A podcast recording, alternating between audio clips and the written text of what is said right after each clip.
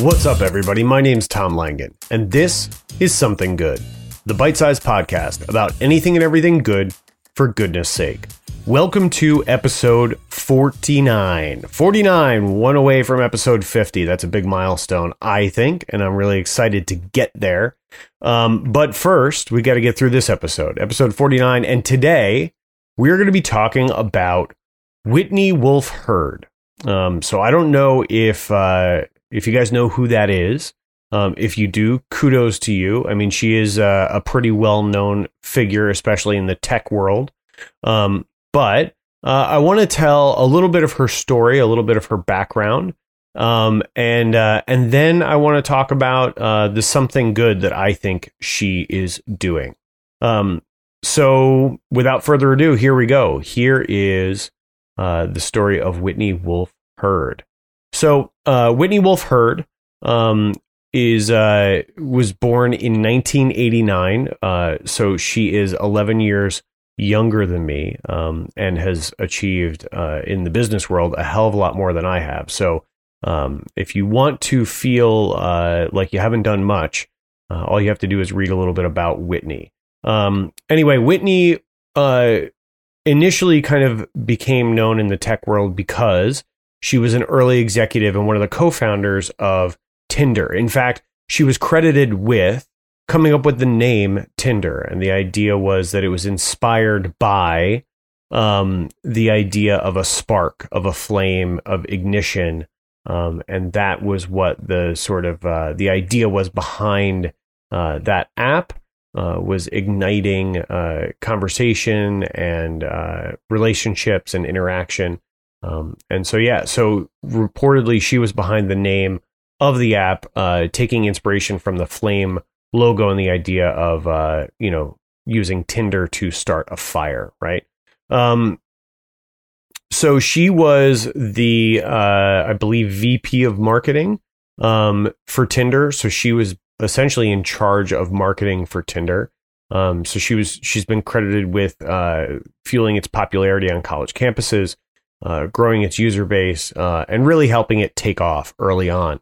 Um, at a certain point, um, Whitney Wolfe Herd uh, began dating one of the other founders of Tinder, uh, and then they broke up. And apparently, uh, as the story goes, after they broke up, um, there were uh, there were some disagreements.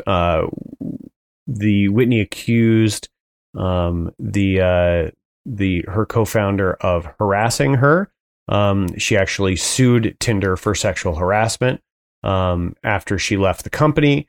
Um, and uh, although we don't know exactly what the settlement that she received was, um, she definitely got a settlement. Um, and she also got a ton of online hate as a result of the way in which she exited Tinder uh, and the fact that she sued them for sexual harassment. Um, and so that is what inspired Whitney to decide to um, found, really, is what she was looking to do initially to found a female only social network. Um, and the idea was to center it around compliments, and she was going to call that Merci. Um, uh, that never really came to light. Um, but after uh, after she exited Tinder, she was contacted by uh, Andre Andreev, um, and uh, and they co-founded a new um, women-focused uh, dating app, which maybe you've heard of, called Bumble. So the idea behind Bumble is that it's a female-focused dating app, and that essentially in Bumble's uh, uh, you know world or on their platform, the women have to initiate the conversations. Uh, so the conversations have to come from the women. Um, and uh, so they founded Bumble in 2014. And uh, just a year later, the app uh, had reached uh, 15 million conversations and 80 million matches um, and had become extremely successful. Um, and uh, by 2017, Bumble had 22 million registered users. Um, and uh, yeah, so so then um, Whitney Whitney now is the CEO. Uh, Andre Andreev uh, has left and sold his stake in the company, um, from what I understand. And Whitney is the uh, CEO. She um, she owns a minority stake in the company, and um, she uh, is the youngest self-made female billionaire in history, and uh, uh, was the is the youngest woman to ever take a company public. Um, so uh, so yeah, so she's currently worth over a billion dollars. Um, and Bumble, uh, as of February of this year, had topped over 13 billion uh, in valuation after being listed on the Nasdaq exchange after going public. Um, so yeah, she's a she's a very very successful businesswoman um, who has been knocked down and then uh, uh, took those lessons learned from that first experience with Tinder, applied them, um, you know, and and built a better app and a better company uh, as a result of that. Um, so that's a little bit of background on on Whitney Wolfe Herd.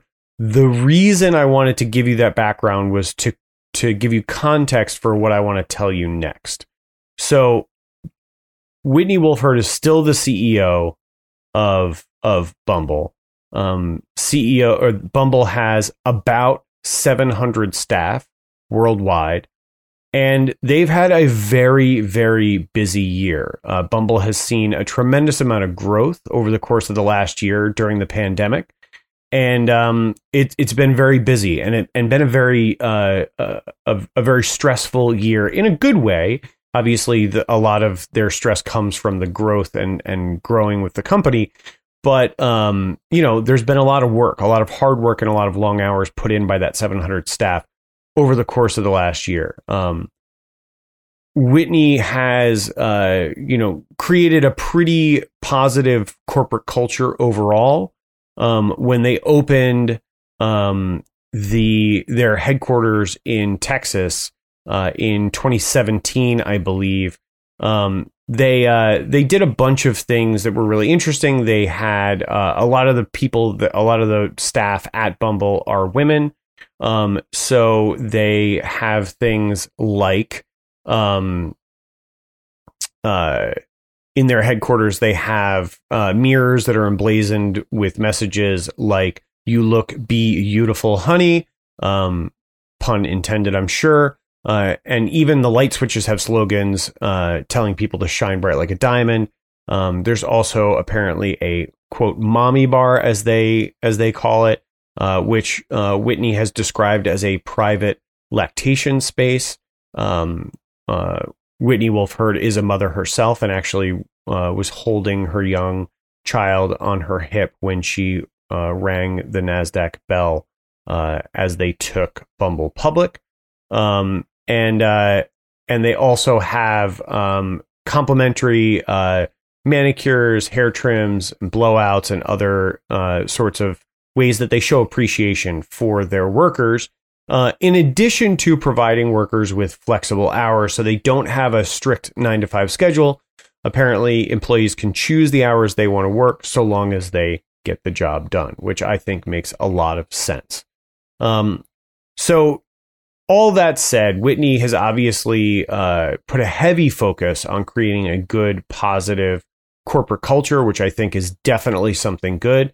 She's obviously placed a lot of value in the well being and happiness of her workers, which I also think is something good. And I think it's smart from a business perspective. Um, but then here's the, here's the big one. Here's the whopper. Here's the thing that really kind of caught me by surprise, and the reason why I wanted to share this story and tell you about uh, Whitney and Bumble. And it's this: uh, in April, uh, it was announced that all 700 of the worldwide or the global staff of Bumble were being told to take off a week in June.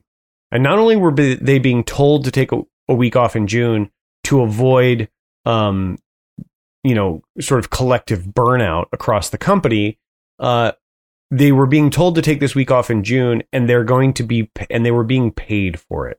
That's the sort of big thing. So it's a fully paid, fully offline one week vacation in June.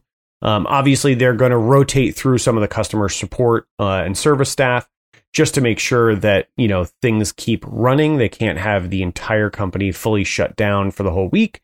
Um, but every every employee will get a fully paid, fully offline week off uh, in June to recuperate and escape and recover from the busy year they've had, uh, so they don't face burnout. And I think that is something good. I think it's amazing, actually. I think it's something that far more companies should do. I think it's an example that a lot of people could learn from. And I think it really highlights the value that Whitney and the rest of the executive staff um, and the board of Bumble place on the well-being of their employees. And and there is nothing better, I think, uh, when it comes to culture, business culture, and environment than placing the welfare of of your employees uh, higher than your bottom line. At the end of the day, I think in the long term, in the short term, it's probably an expensive thing to do to have them uh, to to fully fund the the salaries of every single employee for a week. Um, but in the long term, I think it will pay dividends for them because when people are happy and satisfied and comfortable and fulfilled and feel appreciated, they work harder and do better jobs. Period. End of story. Um, and obviously, Whitney Wolfe Herd knows that. Um, and she acted on that. And I think it's fantastic that she is staying true to what she said in her speech when she rang the bell in the NASDAQ. Um, and that is that she wanted to make the internet a kinder, more accountable place.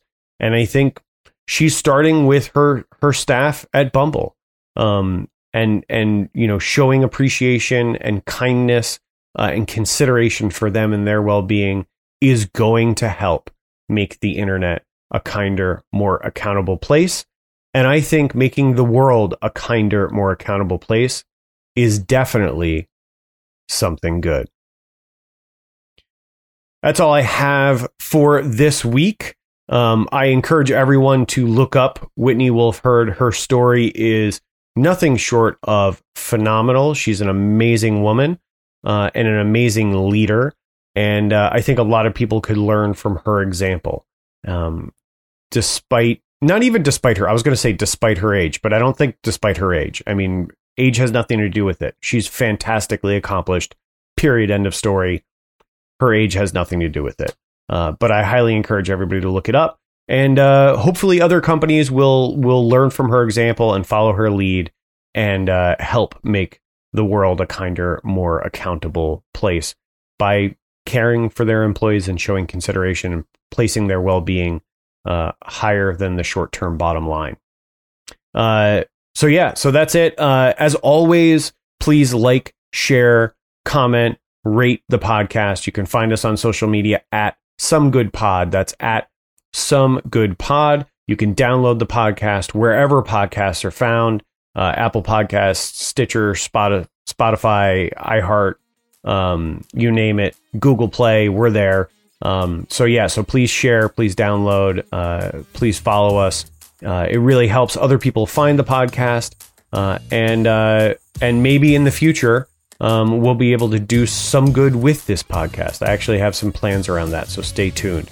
Um, but yeah, that's all I have. So until the next episode, until episode fifty, everybody be a little kinder, be a little bit more accountable, and take care.